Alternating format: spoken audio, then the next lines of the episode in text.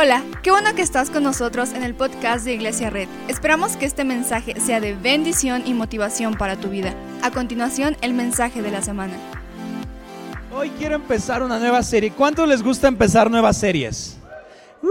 Esta serie se va a llamar Oraciones del Rey. Di conmigo, Oraciones del Rey. Y como te lo puedes imaginar, vamos a hablar acerca de la oración. ¿Cuántos saben, han escuchado la palabra oración? ¿Alguien la ha escuchado? Pero regularmente cuando oramos, oramos para cosas de nosotros. Por ejemplo, no sé cuántos ahorita en Día de Muertos, cuando comieron seis hojaldras, al final de la noche dijeron, ay Señor, por favor, que no me engorden estas hojaldras. ¿Alguien lo hizo? Porque regularmente hacemos oraciones acerca de nuestras, de nuestras expectativas. Por ejemplo, le decimos a Dios, Dios, por favor, que al fin mi crush me haga caso, aléjalo de todo mal, ¿verdad? Aléjalo de todo hombre más guapo, pero malo que yo, y átalo y, sácalo. Y, y siempre hacemos oraciones acerca de nuestras cosas que nosotros queremos de manera externa. Por ejemplo, cuando el América fue eliminado, ¿verdad? De manera horrible por el Toluca. Yo dije, Dios, por favor, haz un milagro, que Pacomemo vuele y mete un gol, anúlale un gol, porque siempre hacemos oraciones acerca de cambiar nuestras situaciones externas. Siempre hacemos oraciones para cambiar a la otra persona, para que algo no nos salga mal, para comprar mejores cosas. Por eso hoy quiero hablar de lo que realmente significa la oración. Porque la oración es algo que todos hemos hecho.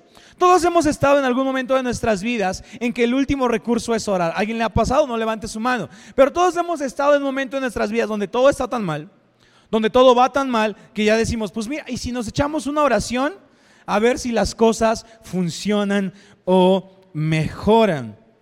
Pero siempre todos, sin importar quiénes somos, sin importar nuestra edad, nuestro estilo, nuestro rostro, nuestra procedencia. Todos nos hemos sentido en algún momento de la vida en que nos sentimos sin fuerzas, sin ilusiones, cansados, viviendo o atascados en mediocridad. Y parece ser que la única forma que tenemos de avanzar hacia adelante es con la oración.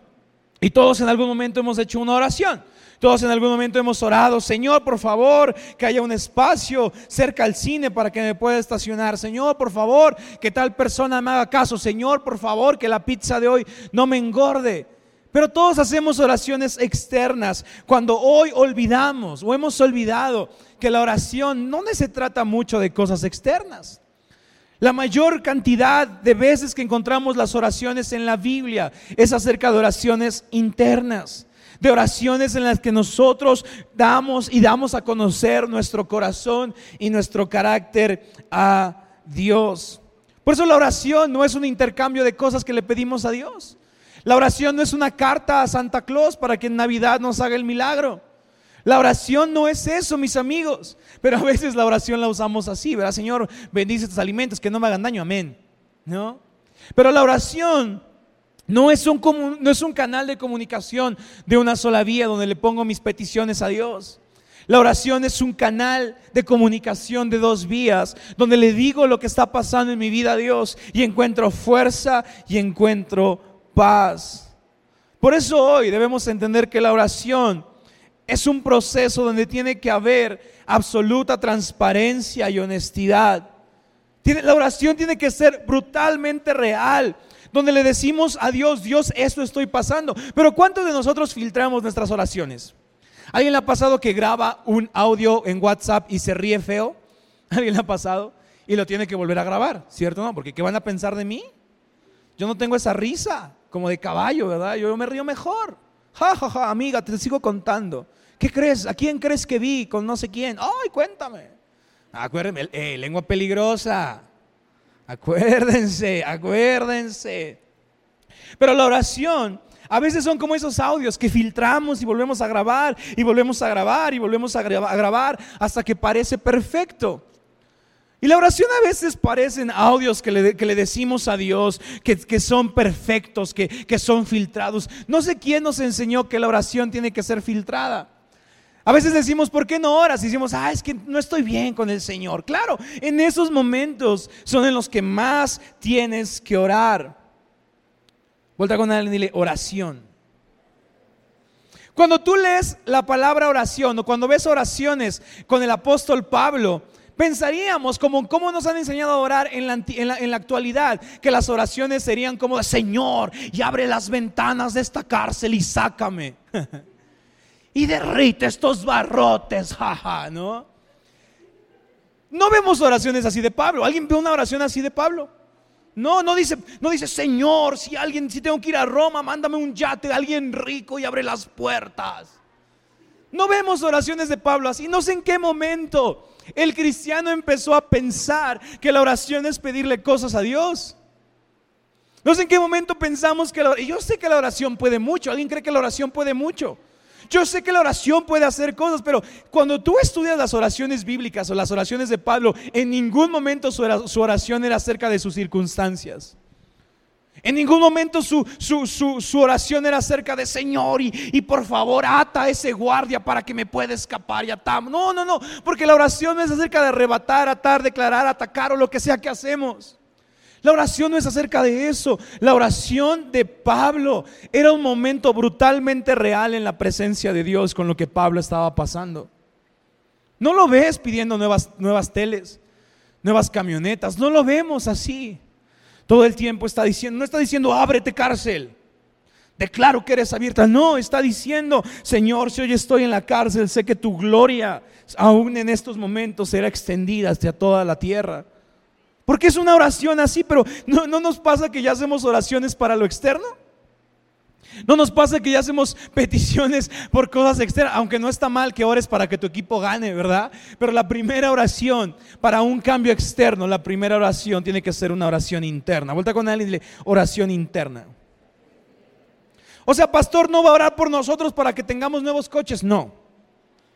Pastor no va a pasar con su chamarra a tocarnos para que seamos bendecidos, no. Voy a hacer algo mejor. Voy a enseñarte que tenemos que orar para un cambio interno antes de un cambio externo. Porque Pablo ve la oración no como un cambio de circunstancias, sino ve la oración como un conocimiento más pleno y profundo de Dios. ¿Cuántas veces hemos visto la oración así, como de Dios, quiero conocerte más? Porque sin el conocimiento profundo de Dios, las cosas pueden que están externos nos pueden salir mal. Claro, nos estresamos no tener nuevos coches, nos estresamos que nuestra cartera no está llena, nos estresamos que nuestro negocio no está funcionando, pero ¿y si hoy en lugar de pedirle un cambio externo a Dios, de cambia a mi esposo, cambia a mi esposa, cambia a mi hijo, cambia a mi hija, está bien esas oraciones, no están mal, pero si hoy, hoy, hoy quiero enseñarte que la primera oración que tenemos que hacer es una oración para pedirle a Dios que podamos conocerlo más profundamente en esta temporada que estamos viviendo. La oración, amigo, no entrega vales para conseguir cosas de Dios. Vuelta con él, la oración es un vale para conseguir cosas de Dios. La oración es un acceso para conocer más de Él. Esa es la oración.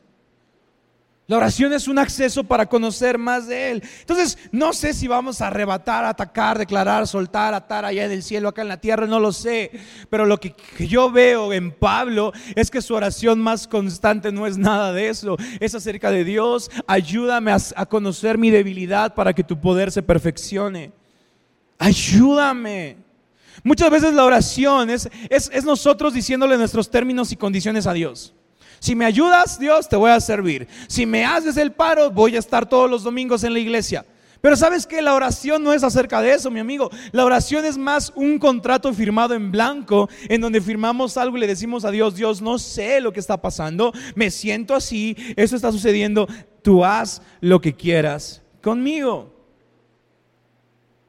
Porque cuando le damos prioridad a la vida exterior en nuestras oraciones, nuestro interior estará lleno de monstruos. Los monstruos no estuvieron en Halloween. Uh. ¿Sabes dónde están los monstruos? Aquí. Aquí. A ver si alguien me ayuda con el piano. Los monstruos no estuvieron en Halloween. Los monstruos no están debajo de la cama. Los monstruos no están en el closet, los monstruos están aquí. Pero no a veces oramos por nueva tele y los monstruos están aquí. Oramos por un mejor ingreso y el monstruo de la escasez está aquí. Oramos por una nueva relación, pero el monstruo de la soledad está aquí.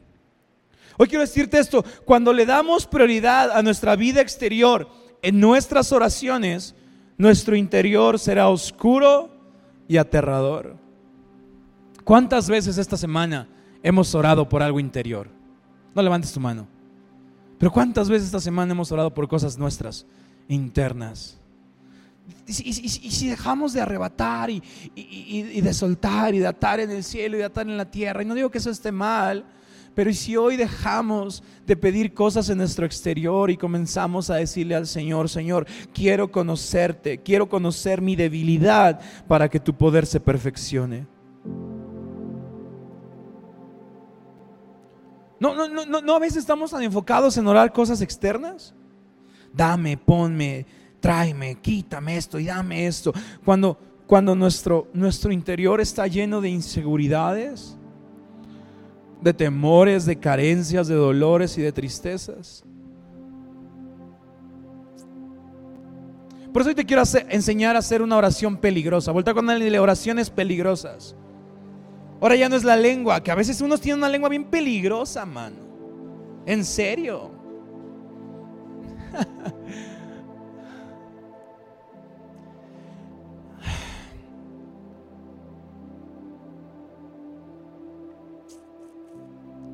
Sí. Pero, pero, pero hoy quiero enseñarte a, hacer oraciones peligrosas. Vamos a ver lo que dice Salmos 139, versículo 23. Y quiero que, quiero que leas esta oración del rey David conmigo. Dice, examíname, oh Dios, y sondea mi corazón. ¿Qué dice? Ponme a prueba y sondea mis pensamientos Fíjate si voy por mal camino y guíame por el camino eterno. ¿Cuántos hemos hecho oraciones así? Una oración de David. Yo creo que David tenía todo. ¿Alguien lo cree conmigo? Sin embargo, su oración no es Dios, dame un nuevo reino, dame un nuevo caballo. Dios es Dios, examina mi corazón. Digo conmigo, examina. Vuelta con alguien y le examina. ¿Alguien ha pedido al Señor que examine su corazón? Nuestro corazón no está, te voy a decir algo, nuestro corazón no está bien equilibrado. Nuestro corazón no siempre habla bondad, lo dice su palabra. Por eso nuestra vida es tratar de ocultar nuestro corazón y maquillarlo para que Dios no lo vea. No, Dios, todo está bien, porque delante de la vida de tu comadre, tu vida está chida. Tu vida en Facebook está chida. Pero delante de Dios, wow. no, no, no, no te digo que sí. Todos acá tenemos una vida bien, ¿cierto o no? Eh, Algunos estudian, otros trabajan, les va bien. Tienen una vida buena. Tienen una vida exitosa, tienen una vida que va avanzando, tienen nuevos coches, les va bien, está bien. Pero la pregunta no es eso, la pregunta es si a veces le decimos a Dios, Dios examina nuestro corazón. Porque a veces decimos, no, no estoy tan mal. No, no, no necesito esto. No, no, no necesito tanto. No, mi vida no está tan mal, pero, pero ¿sabes qué significa examina? Te lo voy a decir así. ¿Sabes qué significa examina? Significa esto, es pasa tu ley sobre mi corazón y dime dónde te estoy fallando. Wow. ¿Alguien está aquí? O sea, o sea, no, no es como comadre, conoce mi corazón y verdad que estuve bien en lo que hice. No. Comadre, ¿verdad que se lo merecía? Sí, se lo merecía y bloquealo. No, no, no, no es acerca de si la comadre dice que estás bien o si el compadre dice que estás bien. Esta oración de examina es acerca de Dios, pasa tu ley. Pasa tu ley sobre mi corazón y dime dónde estoy lejos de ti. ¿Quién podría decir que es inocente con una oración así? O sea, porque a mí me puede decir, pastor, todo chido. Yo, yo, bien espiritual. Chido, está bien. Pero con una oración que le digas a Dios, Dios, pasa tu ley sobre mi corazón y dime dónde estoy lejos de ti. ¿Quién podría decir que es inocente? Y, todos tenemos buena vida aquí. Todos. Nadie aquí ha cometido un gran delito por el cual ser perseguido, espero. Todos tenemos una vida chida. Todos. Y estamos orgullosos todos de cómo te va. Pero la oración no es Dios, hazme más exitoso, sino antes de hacerme exitoso, Dios examina mi corazón, pasa tu ley desde el inicio hasta el final y dime cómo estoy lejos de ti. ¿Alguien quiere hacer esta oración de examina mi corazón? Porque tu corazón finge, tu corazón manipula, porque hemos aprendido a orar tan genérico y predecible que oramos por cosas externas. Ay, Señor, cambia a tal persona, revélale lo que está mal. No, no, no, no, no, no. Iglesia, le estamos perdiendo. Estamos perdiendo la idea de la, del cristianismo. Todos opinan de todos, todos dicen lo que vieron, lo que piensan, lo que hacen otros. Todo mundo examina al otro, pero nadie hace oraciones de Dios. Examíname a mí pasa tu ley sobre mí. Oh, wow. Porque cuando, cuando tú pasas tu ley sobre el pastor, ¡ja! Le vas a encontrar fallas. Claro. Porque todo mundo quiere examinar al otro, pero pocos de nosotros queremos decirle al Señor, Dios, pasa tu ley sobre mí. Y, y, lengua peligrosa no tendría yo que predicarlo, porque si todos le dijéramos al Señor, pasa tu ley sobre mí, todos sabríamos que hay algo en nuestro corazón que no está bien. ¿No lo crees? Cierra tus ojos conmigo. Y vas a hacer una oración peligrosa. Por primera vez no le vas a orar a Dios por, tu crush. Di conmigo, Señor, pasa tu ley sobre mi corazón y dime dónde estoy lejos de ti. Dile una vez más, Señor, pasa tu ley sobre mi corazón y dime dónde estoy lejos de ti. Amén. Puedes abrir tus ojos. Todos tenemos una vida aceptable hasta que hacemos la oración de David. Dios, pasa tu ley sobre mis pensamientos y emociones y dime dónde te estoy ofendiendo. Y si mañana dejamos de pedir por un nuevo Apple Watch y hacemos esta oración, ¿Alguien le gustaría hacer esta oración? No solo hoy, diario. ¿Alguien le, ¿Alguien le gustaría hacer esta oración diario? Me gustaría ver manos levantadas. A ver, ¿alguien? Qué hermoso. Todos tenemos una vida aceptable hasta que hacemos la oración de David. Nadie podría alegar inocencia con una oración así. Está bien que examinemos al otro. Está bien. Bueno, no está bien, pero me refiero, haz lo que quieras, pero Ay, lo padre de la oración es examina mi corazón. Entonces, primera oración peligrosa, Dios examíname. Segunda oración peligrosa, ¿estás listo para la segunda? Es Dios revela mis miedos. Vuelta con alguien y dile, oraciones que revelen tus miedos. ¿Sabías que lo mayor que te molesta que la mayor expectativas que tienes sobre el otro, te lo voy a decir así, es el miedo más grande que tienes sobre ti. O sea, el miedo de que, de que tus expectativas sobre mí no se cumplan no es sobre mí, está en ti. ¿Alguien está aquí o no? No está sobre el otro. No, mi, mi miedo no es si él hace algo malo. Él puede hacer algo malo, no, pero el miedo está aquí de que alguien que yo quiero pueda equivocarse. El miedo es, es mi herida, es mi miedo. Por eso hoy debemos decirle al Señor, revela mis miedos. Porque cuando no se revelan nuestros miedos, le pongo cargas a Él, sobre Él. Pero no es acerca de Dios revela mis miedos. Porque, ¿sabes? Nos cae mal una persona porque nos da miedo algo interior. Es que mira, esa persona está bien feliz, ¿te da miedo no ser aceptado? ¿Qué te da miedo? ¿Perder tu trabajo? ¿Qué te da miedo? ¿Perder tu familia? ¿Qué te da miedo? ¿No casarte a buena edad? ¿Qué te da miedo atascarte en alguna parte de tu vida? ¿Sabes, ¿sabes por qué nos, nos enojamos relaciones, nos enojamos con personas? Porque hay miedos entre nosotros. Los, los monstruos no son la persona de enfrente. Los monstruos, ¿dónde están? Aquí y aquí. Vuelta con alguien, solo si te sientes cómodo, dile, el monstruo no eres tú. Dile, soy yo y mis pensamientos de miedo soy yo. ¿De qué tienes miedo? ¿De fracasar? Es importante revelar nuestros miedos, porque Pablo dice, en mi debilidad tu poder se perfecciona. Cuando revelas tus miedos, su poder se hace más grande. ¿Qué te da miedo? ¿Qué te da miedo? ¿Te puedo ser, te puedo ser vulnerable? Me da miedo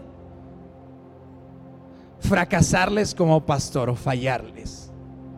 Es lo que más miedo me da. Pero no es por ustedes. El monstruo, ¿dónde está? Aquí. Es mi miedo. Y cada que hago esta oración a Dios, recuerdo que en lo que tememos más, es, lo, es en lo que confiamos menos. ¿No es paradójico? Que yo soy pastor y, y, predico de confiar en Dios, sin embargo a mí me da miedo fracasarles porque no confío en Dios. ¡Wow! Piénsalo un segundo. En lo que más tememos es en lo que menos confiamos de Dios. Por eso cada que mi miedo se pone aquí, cada que escucho que alguien está diciendo algo, cada que escucho que hay un chisme o una idea o un mal comentario, ¿sabes qué digo? Está bien, eso me da miedo, esas voces me dan miedo, pero recuerdo que el que sostiene esta iglesia es el poder de su presencia, ni el equipo de alabanza, ni yo, es Él. Entonces, claro, me voy a equivocar, claro, la voy a regar, pero no tengo más miedo. Mejor hago esto una oración de Dios revela mis miedos. Y si en lugar de orar por nuestra siguiente relación, oramos porque Dios nos muestre nuestros miedos. Y si en lugar de orar por nuestro próximo empleo, mejor oramos para que sane el miedo de no tener provisión. Y si en lugar de orar por otra persona, mejor sanamos el miedo de que tenemos, la envidia que tenemos, y le decimos, Dios, revela mis miedos. Yo tengo miedo. Tengo miedo. Entonces, hay gente orando por nuevas teles con monstruos de miedo en su habitación. ¿No creen que eso es fuerte? Señor, ya dame mi coche. Señor, ya no, no, no. Sí, sí, sí, sí. Mi oración puede ser esa, pero primero muéstrame mi miedo. Tengo miedo de nunca casarme, tengo miedo de nunca tener hijos, tengo miedo de nunca tener un negocio estable, tengo miedo de nunca tener un ingreso estable, tengo miedo de la vejez, tengo miedo de quedarme solo. ¿De qué tienes miedo? Cierra tus ojos conmigo un momento. Y haz esta oración. Dios, revela mis miedos. Respira profundo y hazlo una vez más. Dios revela mis miedos. Amén. Di conmigo amén. Y la tercera oración más peligrosa. ¿Están listos? Di conmigo, Dios descubre mis pecadotes. Otra vez lo Dios, descubre mis pecadotes.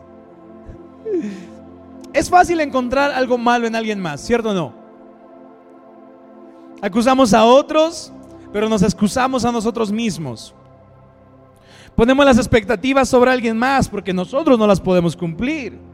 Por eso la expectativa es sobre el bajista, sobre el guitarrista. Ah, nunca te equivoques. Ah, entonces yo quiero que él nunca se equivoque porque sé que yo no puedo ponerme ese estándar. Por eso hoy nuestra oración es, Dios descubre mi pecado y lo que estoy haciendo mal. Emitimos juicios, pero no queremos que nadie sea nuestro juez. Y la iglesia está llena de gente que dice, nunca te deberías equivocar, pero yo sí. No. Y si hoy oramos para que Dios descubra nuestros pecados, ¿sabes? ¿Alguien ha escuchado la frase el juicio de Dios? A todo el mundo le da miedo. El juicio de Dios. Pero te voy a decir algo. El juicio de Dios es una de las cosas más bonitas que podemos tener. Porque es el único juez que no dicta sentencia, sino dicta esperanza. O sea, si nosotros, si tú vas con tu archivo de lo que hiciste hoy con Dios, Dios no te va a decir, sí, a lavar baños seis meses. Dios te va a decir, oh, ah, uh, uh, uh estuvo feo. Pero, como los profetas menores le decían al pueblo de Israel, arrepiéntete, regresa y serás restaurado. Arrepiéntete, regresa y serás restaurado. Ir a juicio con Dios es una de las mejores cosas que puedes hacer. Es lo mejor. Porque no te va a decir, ah, le faltaste el respeto a alguien, te quitamos un dedito. No. Ah, te portaste mal 2019, te va a dar COVID. Dios no es así, no sé en qué tipo de Dios creemos, Dios no es así. Dios cuando llegamos con nuestro archivo en su oficina, dígame Señor, vengo a juicio. ¿Viene a juicio? Sí, yo vengo a juicio todos los días para que el único juez que tiene una voluntad buena, agradable y perfecta me diga que estoy haciendo mal, descubra mis pecados, me entregue esperanza y me haga una nueva persona restaurada. Ese es el Dios en el que creemos. Todos estamos esperando que las cosas salgan a la luz.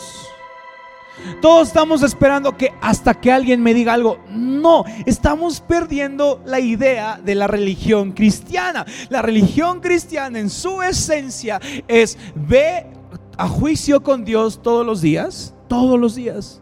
Y solo Él te mostrará en qué estás mal. No para castigarte, no para pegarte, no para quitarte un dedito y para que digas, ay, mi piecito. sino para darte esperanza y una nueva vida en Él. Entonces, haz esta oración conmigo. Dios, voy a juicio contigo todos los días. Amén. ¿Por qué no te pones de pie?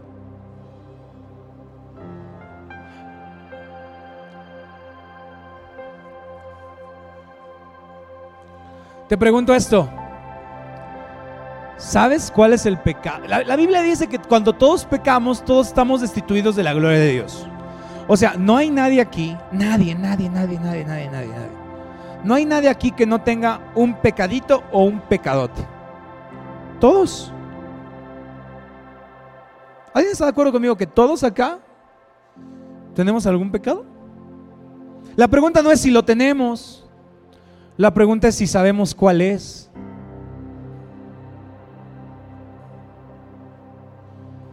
Porque en pensar en pecado, decimos, ay, pues pecado matar a alguien.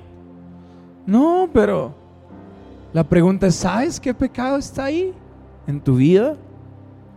Yo sé qué pecado está en mi vida. Yo sé qué batallo. Yo sé en qué lucho. Yo lo sé. No voy a engañar a nadie, yo lo sé. ¿Lo sabes tú?